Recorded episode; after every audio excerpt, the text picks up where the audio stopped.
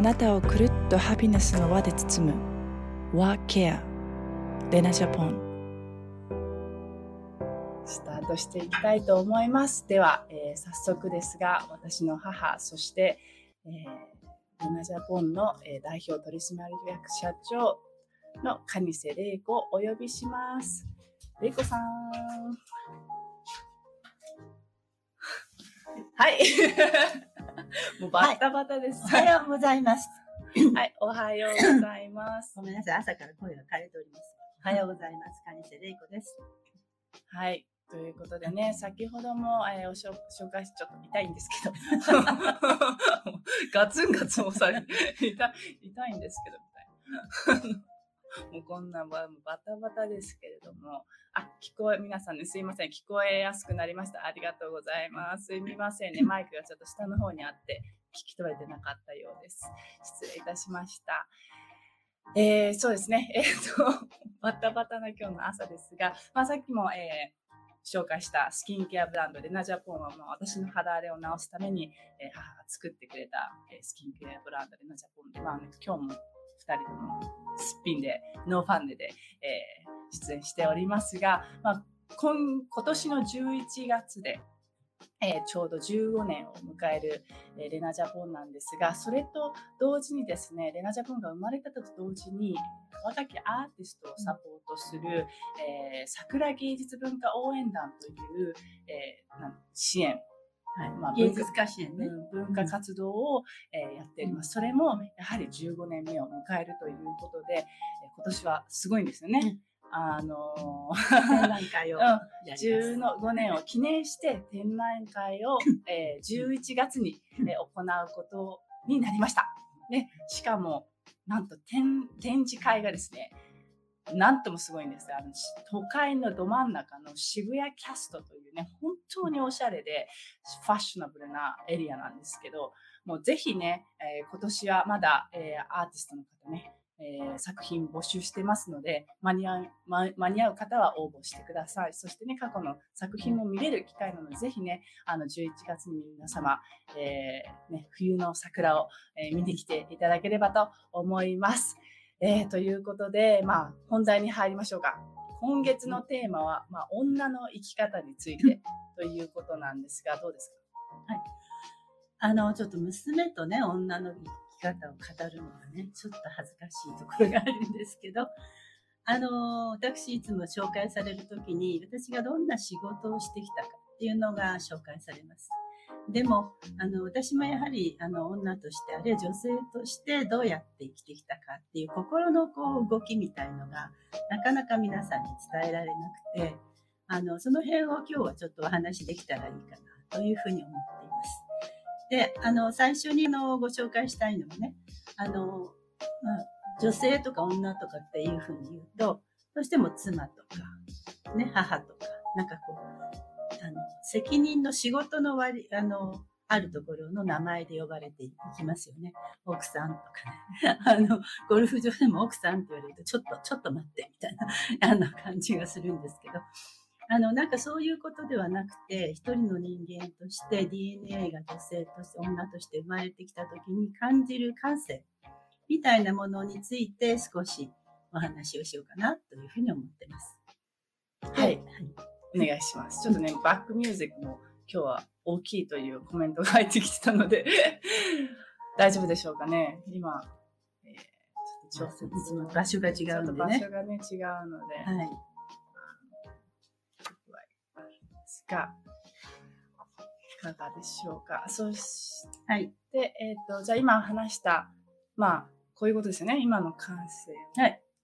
受け入れる。はい。で、あのね、これ、この紅茶暖流っていう本なんですが、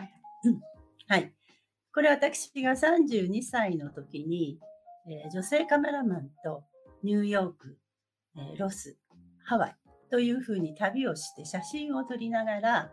えー、紅茶協会というところのお仕事で、えー、まあ、旅をしながら遊んでいたという仕事なんですが、これは大人の恋の絵本として作った本です。もう私が2とか3とかですから、ちょうどレナさんぐらいの年齢の時ですね。で、その時に私がどんなことをこう心の中でというか感じていたか、まあ女性はこういうふうに感じるだろうなと思うものがコピーになっています。で、私これ読み直すと、本当にあの、私の感性って本当に風船のようにふわっとしてて、それがこう、いろんなことが跳ね返ってきた時代。ね、それがなかなか人に言えなくて、なかなか表現できなくて、あの、自分の中にしまい込んでいるっていう、あの、まあ、状態が多かった。まあ、そういう年齢だなと思いながら、あの、読み直してみました。で、その中に、今日、あの、今、ブログ、あの、カニママンの私のブログの中で、えー、3編取り上げて話をしたんですけれども、えっと、最初にね、皆さんにご紹介したいのはね、これね。はい。あなた、目で浮気しましたねっていうコピーです。また。あ、あなた、また、目で浮気しましたねっていうコピーなんですね。で、これはあの、若い時、街をこうやって二人で歩いてると、こう、二人で歩いてる、ガールフレンドとして歩いてるわけですから、前から来た綺麗な女の子に、ちょっと目を奪われて、あの、いる、まあ彼がいる。そうすると、まあ何やってんの私がいるのにって思うことをあなたまた目で浮気しましたねっていうふうにかけたこの時代があるんですね。ですからこのようにこう非常に柔らかな感性を持っていた時代と今比べるとですね、私古希なんです。古希ってあの、古に稀なり古き真似なり今稀じゃなくなりましたけれどもあのそういう年代に行ってじゃあ2人で歩いていてまあ、うちの夫がね、あの、他の女性の、まあないですけど、まあ、下に綺麗な女の子が歩いてるのにちょっと目を奪われたとすると、なんていうか、ちょっと、あ、よそ見してるとつまずくわよっていう、そういう感性になっちゃってて、他の人見て何？っていう感じではなくなっていた。なくなっていくですね。ですから感性にもシワが寄っていくっていう感じなんですよ。で、その皆さんが今、今の年齢で持ってらっしゃる感性、これに向き合って生きていくっていうのが、私はとっても幸せなことだなっていうのが、この年になって、あの、若いですね。で、またもう少しご紹介しましょうかね。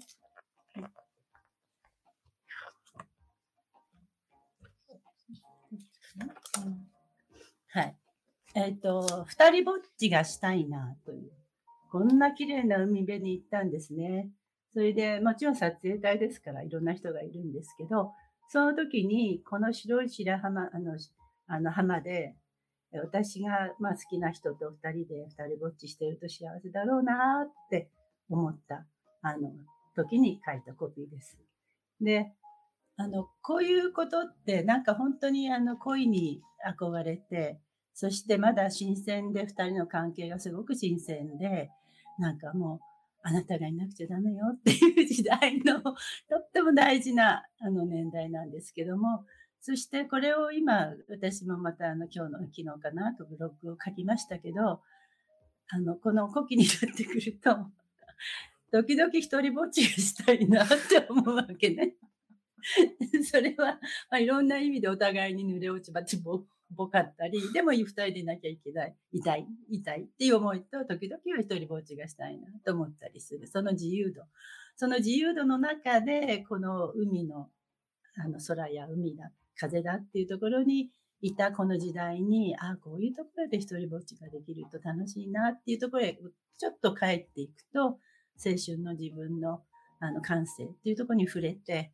あなんかこんな柔らかな時代があったなじゃあもう一回取り戻さなきゃって思ったりする。ですから、今聞いてくださってる皆さんは、その過程にあるので、その過程を、あの、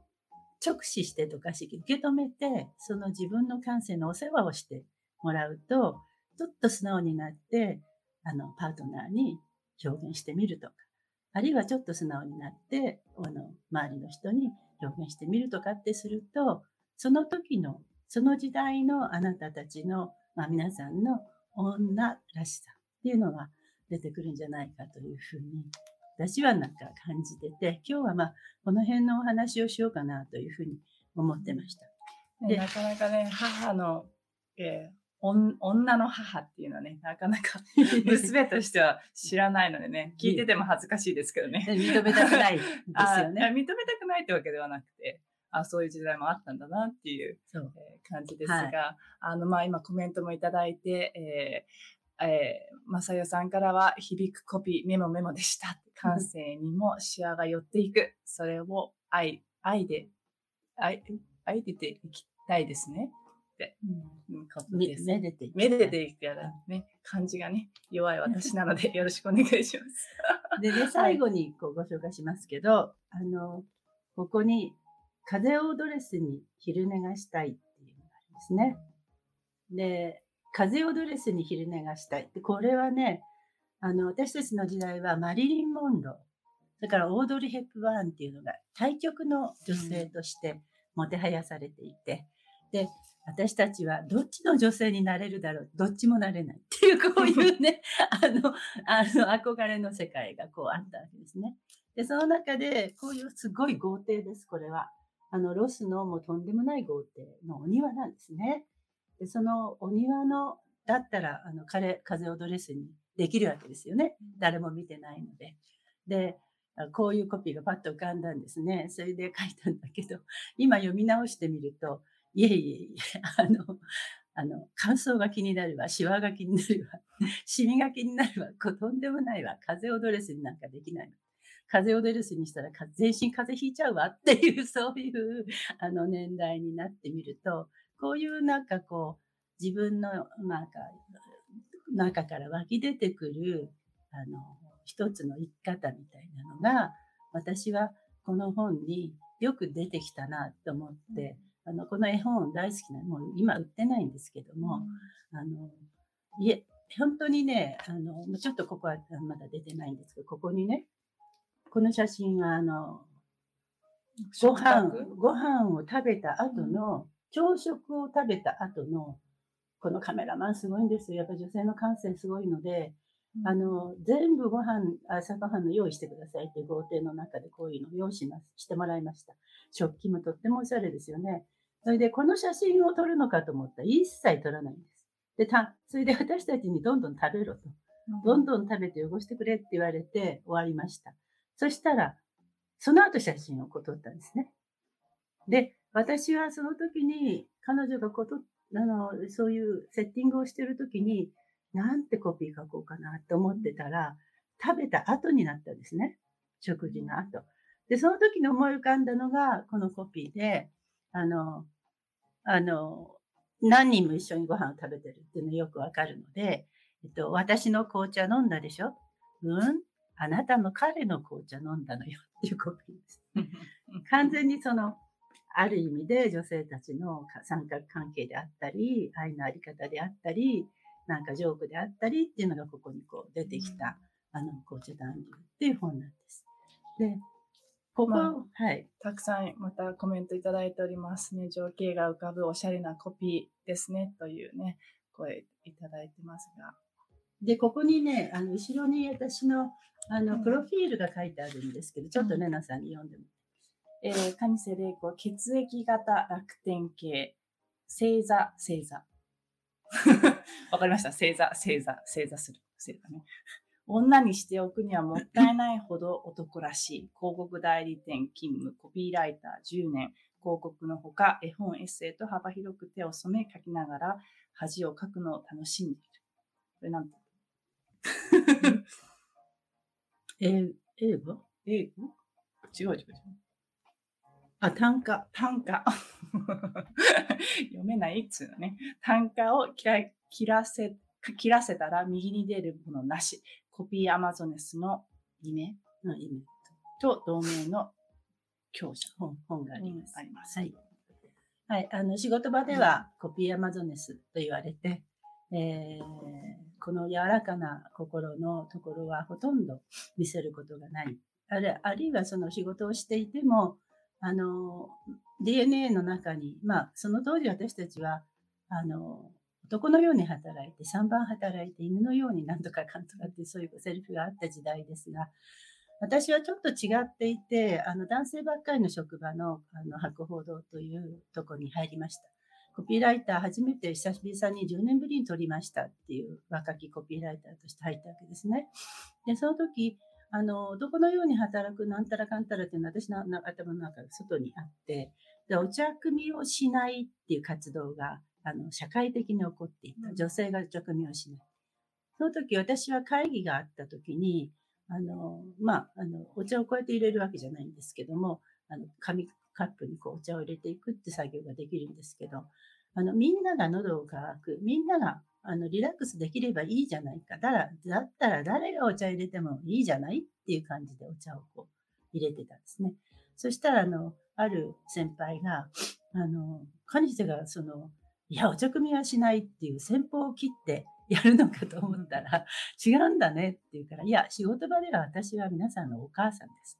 ね。だから、あの、まず場を作ることを私はちゃんと仕事としてやります。ただ私はコピーライターなんで自分の仕事もきっちりやります。だからそこに、あれをしちゃいけない、これをしちゃいけないっていうのないんですよ、とかって言ったら、突然その、あのディレクターが私のことを非常に気に入っていただいて、で、ムーニーちゃんとかそういうとこの仕事をくださったりとかしたんですね。ですから、ありようというか、その人の心の、まあ女性、男性って非常に違うので、ありようをちゃんと自分で見せていく。そうすると、あの相手はあの構えないでこうその人の本質に触れてくれるので、あ、このこいつと仕事したいなと思ってくれるみたいなところがあったかなというふうに思います。まあ、そこでね、あの多分相手もまあ男性の方だったのかな。うん。あの、なんか平等に感じたんじゃないかなって、その答えが。うんうん、だから、あの、なんか女だからやるとか、あの、そういう言葉ではなかったっていうのが、すごくその男性にとっても、男性もやっぱり、えっ、ー、と、女、男って分けられて、あの、女性系、男性系っていうので、まあ、息苦しいのは同じだと思っていて、で、またまあ、日本っていうのはやっぱりその女性が一歩下がってっていうそのカルチャーがあってっていう中で、まあ、その、いい男性たちっていうのは、やっぱ平等にできることは平等にしたいよねっていうどこかの思いがあって、まあ、そういう部分でその、そういう言葉で、うん、まあ、コミュニケーションでその人の本本性じゃないけれども、うん、見えて、あ、この人だったらそういった、えー、差異がないというか、平等に仕事ができる人、女男関係なく平等にできる人なんだなっていうふうに感じたじゃないですかね。うん、あとあの五感の問題があって、私は非常に食べるものが好きで、美味しいもの大好きで、それでその五感って誰もが持っているものなので、特に女性の五感はすごく鋭いものがたくさんあるんですね。で、その五感の中で言うと、特に味覚っていうのは小さい時から育てられてるから、その味覚によって選んだものですごく美味しいものがあったりすると、撮影現場なんかに持って行っちゃったりするんです。みんな100人いたら100人おまんじゅう持って行って、そして下の子たちからこうおまんじゅうを渡していって、それで上の方の人たちは別におまんじゅう食べなくても、いつもおしぼ食べてるからいいんですけど、そうすると下の、まあ、あの、アシスタントの人たちに全部おまんじゅうを配り終わってから上の人に配るっていうのを撮影現場でよく私はやってて、あの、絵付けのカニセっていうか、絵を絵付けをする。でもね、食べ物ってどう考えても人間はお腹が空いてると機嫌が悪くなるし、美味しいもの食べたら幸せになるし、男と女の差はないわけですよね。でも、それをやってあげられる女性としての柔らかさとか、そういうものがあるとしたならば、それを素直にこう見せてあげて、喜ばせてあげて、お仕事に臨むみたいなことは、すごく大事だなって私はこう思っていて、あの、その当時やっていました。母性ですよね。まあ男性も持ってる母性。母性ね。あ母性ね。母性。うん、ね。まあ、えっ、と、うん。で、あの、全くちょっと違う話をしますとね、あの、私お仕事であの、世界中旅をするという非常にラッキーな職場にいました。で、コピーライターであったんですけれども、もうほとんど世界中はちょっとあの、をあのスペインとか除いてたんですけど、あの、行かせてもらいました。で、その時私一人でシュッとこう、興味があったのが、あの、世界、世界の女性たちのランジェリーなんですね。で、私の時代はもうシルクであったり、レースであったりすると手が出ないぐらい、もう高い高いブランドのワンピースぐらい高い。で、それで、こういうものはどこに売っているんだろうっていう、まず興味から、あの、日本のなんかランジェリー非常に遅れてた時代だったので、あの、行きました。で、ランジェリーってあの、女性の生き方とか意識が反映されているので、国によってとっても面白いんですね。で、あの、あの、セクシーであったり、キュートであったり、いろんな言葉でこう表現されると思うんですけれども、あの、フランスに行った時にラファイエットっていう大きな、まあ、有名なデパートがあって、で、まあ、フランスだとかイギリスだとか、あの、あとは、えっと、アメリカ、まあ、ニューヨークだとか、ドイツだとか、まあ、いろんなところでこう、デパートに行ったり、いろいろしたんですけど、ラファイエットに行った時に、あの、ランジェリー売りはどこですかって言ったら、何階にありますって。全フロアランジェリーなんです。入った瞬間、花園のように美しく、そして高級品はもう、なんか本当にこう、すごい、あの、刺繍がしてあったり、レースがしてあったり、これ、洋服の外、そのまま着ていった方がいいんじゃない？っていうぐらいのものがたくさん売ってました。で、私はこれは身につけるにはちょっと、あの、外に響くだろうなと思うものをわざと選ぼうと思って選んだら、えー、店員さんがね、あ、これね、ものすごく難しい、あの、あの、下、裏ジェリーだから、まず身につけてみてください。あそこ試着室ありますからって言われて行きました。試着室に入ろうと思って中で見たら、みんなカップルなんです。ボーイフレンドと、あるいは夫と一緒に、旦那様と一緒に、夫と一緒に来てる。で、女性が下着着て、どうこれって見せてる。あもうカルチャーショックもいいとこで、あの、こんなにこう、大っぴらに自分のその美しさを象徴、あの、見せていくっていう、こういう世界って、日本はやっぱりシルクのこう着物を着て、こう隠してって、こういう世界が当たり前だった時代、あの世界なので、なんかびっくりしましたね。で、あの、あ、見せるもんなんだなと思ったんですけど、日本ではなかなか見せるものとして存在していなかったので、私はその一応買って、あの、大事に大事にずっとしまって、あの、身につけようと思った時は体がゆ体が大きくなっていたという。もったいない。もったいない。だからその心の中の、まあ、女らしさの、あの、まあ、一部としてランジェリーを大事にそこにこうしまっておくって、こういう女性のあり方っていいなと思って、あの、しまっていたっていうのがずっとあります。だから、あの、引き出しを開けるたんびに、あ、こういう女性でいたいんだなっていうのが自分でわかる。で、あの、やはりその辺がアメリカのビクトリア・シークレットなんかとは全然違ってね、あの、ビクトリア・シークレット行くともう目をつぶろうかなっていうぐらいの、あの、ランジェリーがいっぱいあったんですけど、まあ日本はですね、どちらかというと、可愛いと機能性っていうのを両立させたようなものが今出てきてて、あの、そういう感じなんですけど、あの、日本はあの、 beautiful って言わないで、 cute っていうわけですね。可愛いっていうんですね。ですから女の女性のあり方もちょっとその辺は違うんですね。で、あの、こうちょっと全然違う話をしますと、あの、私はレースがいっぱいついたすごく素敵なスリップとかそういうのが大好きで、でも、もうそれは持っていてもすごくちゃんとしまってあって、なかなか普段は使わない。で、そうした時に、ゴルフ場で、あの、まあ、みんなゴルフが終わった後に着替え、着替えをしますね。で、その更衣室のところで、私よりちょっと年齢は、その当時年齢を増した女性の方が着替えてらして。で、私とか他の人たちはね、あの、まあ、一般的な何にもついてない、こう、あの、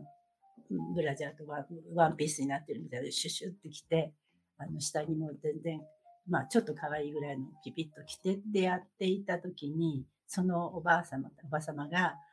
ものすごく素敵な、まずパンティを履かれて、薄紫のレースの入っ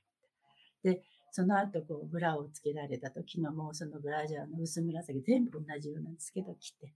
それつけて、そして上からスルスルスルっとシルクとこうレースのだろうと思われる、すごくここの薄い、細いのを着られたんですね。で、私は、えー、えー、何あれ？って、本当に一回目がこうって止まっちゃいました。で、その後、上を、上のワンピースをヒュッと切られた時は、なんともない普通のあの、模様も何にも入っていないおしゃれなピッとしたワンピースを着られて。あまりに素晴らしかったんで、その方に、あの、かい、あの、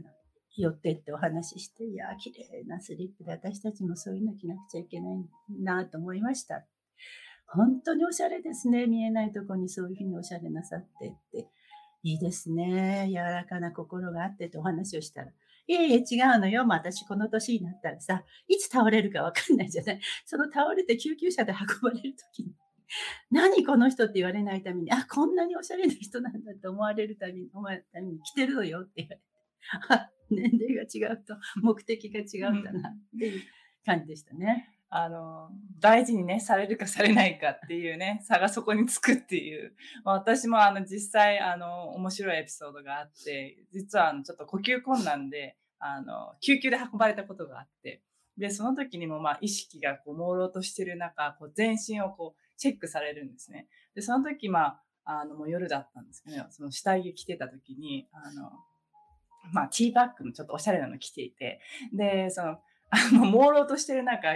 一言覚えてるのをそこでチェックしてる韓国さんが、おしゃれな下着っていうね、一言、そこかいみたいな、そこかいっていうのをすごく覚えてます。やっぱね、あの、運ばれてる時はみんなそこ見ますよね。見る場所がそこになるからね。だから、あの、見えないとこを、あの、自分らしく、いつもこう、自分が心地よい、あの、ものを着てるっていうのは本当に大事だなって、その時思いましたね。そうですね。あの、見えないとここそ、やまやっぱり自分の女の感性の部分を、きちんと保っておくっていうのがとっても大事で、あの、私はあの、皮膚で言うと肘、膝、かかと、ね、そしてあの、胸のこの辺りとか、そういうところの肌をきれいにしといてくださいねってよくお願いするんですが、やっぱりあの、見えないっていうところのところは心も一緒なので、その柔らかな心、本当にもう、ふわっとしていた時代と、今少しずつこうシワが寄ってきたね、まあ年齢にひだが、ひひだが寄るように、あのシワが寄ってきた時に、どこの感性を自分は大事にして生きていこうとしてるのかっていうのが、そこの女っていう言葉の中に含まれているんじゃないかと私は思ってます。ですから、まあ女だとか女性だとか言い方ありますけども、ちょっと女性って言うとまた違うんですけど、やっぱり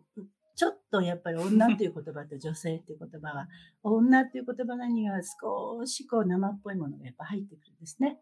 あの、女性っていうとまあ女性。きちっとこうしてる女っていうと揺れ動くこう心であったり、ちょっとエロエロティックなこと心だったり、あの、まあ、絶対お母さんなら子供に見せないっていうところであったり、あの、絶対ボーイフレンドには見せないっていう部分だったり、まあ、ゼラシーも含めて、あの、そういうのが入ってきてる。そこをどう自分でこう、向き合ってコントロールしていくかっていうのが、やはり、あの、生きていくうちですごく楽しいんじゃないかと思うんで、もしそういうね、あなた、あの、また目で浮気しましたねって一言言えるような感性を持ってらしたら、それをしっかり受け止めて表現していくっていう方が、あの、今しかできない感性ってあるので、あの、それを大事にしてもらえると、私のように古希になった時に気づくことっていっぱいあるので、あの、えー、まあ、ビジネスのことも、あの、皆さんと一緒に考えることはいっぱいあるんですけど、やっぱり生き方としてどう生きていくかっていう中で、あの、女性のその感性、女の感性っていうのを大事にしてもらえればいいかなというふうに思いますね。ねたくさんコメントいただいてます。ヒロさんからは素敵なカルチャーショックの思い出、私もランジェリーにも気をつ、えー、使える女性になりたいです。本当にその方のあり方が現れますよね。私も救急車で運ばれた時と、レナさんと同じ経験をしました。ね、でそこかいっていうね、経験ありますよね。でマディさんからはリラックスした中でできることが平等にできたら良いですよね。心に響きますという声をいただいています。えー、のりこさんからは健康体なので、それは思いつきませんでした。そのエピソードは即実行 に移せますっていう、えー、コメントをいただいております。ね。あの、もうあっという間に時間になってしまいましたが、えー、まあ最後にね、えー、まあもう最後のコメントのような締まりはいただきましたけど、最後にじゃあ一言、はいあの、女という部分を、に蓋をしないで、きちっとその自分の感性をそこで受け止めて、そしてあの、自分がやりたいように生きていくっていうのが大事だと思うので、あの、どうしても働いている女性たちは働く女性との姿を作っていったりしますから、そこはそことして、もう一つ自分の柔らかな部分を残して、あの、これからの人生楽しんでいただければなと思います。はい、ありがとうございます。じゃあ本日は、ありがとう。はい、ありがとうございました。レナジャポン、ワーケア。はい、いかがだったでしょうか皆様いっぱいコメントいただきありがとうございます。純子さんからちょっとコメント紹介させていただきます。女の感性忘れかけていました。ね、大切にします。ありがとうございます。えヒロさんからも今の感性大事にしますっていうね、えー、岸村さんからも年代のせいか綺麗な下着に心地よさを感じなくなってきました。ねなんかね、こう美しくてこう心地よい下着がね、あるといいですよね。まあ本当に、えー、いくつになっても、どんな時でもその自分の持ってる感性を受け止めるっていうことは自分自身をこう受け止めるの、ね、第一歩なのかなと、えー、また、えー、気づかされるそんな朝になりました。え実のね、実のって言っちゃいけないんで、また怒られそう。日本語がおかしいって終わる、怒られそうですが、まあね、母とこんな、えー、女について話す機会はなかなかないので、えー貴重な時間でした。えー、来週はですね、6月10日金曜日はレギュラーゲストの物具明子さんをゲストにですね、女優のね、えー、またまた濃い、えー、時間となりそうですね。女についてっていうことを語っていきたいと思います。ね、お互い、まあ、小さい子供の母としての女の生き方と、まあ、またその母になる前のその、まあ、二人とも芸能の仕事をしていたので、その中で生きてきた、えー、いろんなエピソードなどを、まあ、ちょっと話そうかなと思っているので、ぜひね、来週もお楽しみください。そして最後に、えー、本日の LINE ポイント、カードの、えー、キーワードは、えー、女の感性でいきましょうか。女の感性。ね。ということで、はい、いかがだったでしょうか、uh, ?Work Out with Lena 小さな幸せの見つけ方。ここまでのお相手は、えー、母が娘のために作ったシンプルエレガントスキンケアレナジャポンクリエイティブディレクターの蟹瀬レナでした。では、あなたの毎日がくるっとハピネスの輪で包まれますように。Have a nice weekend! Bye!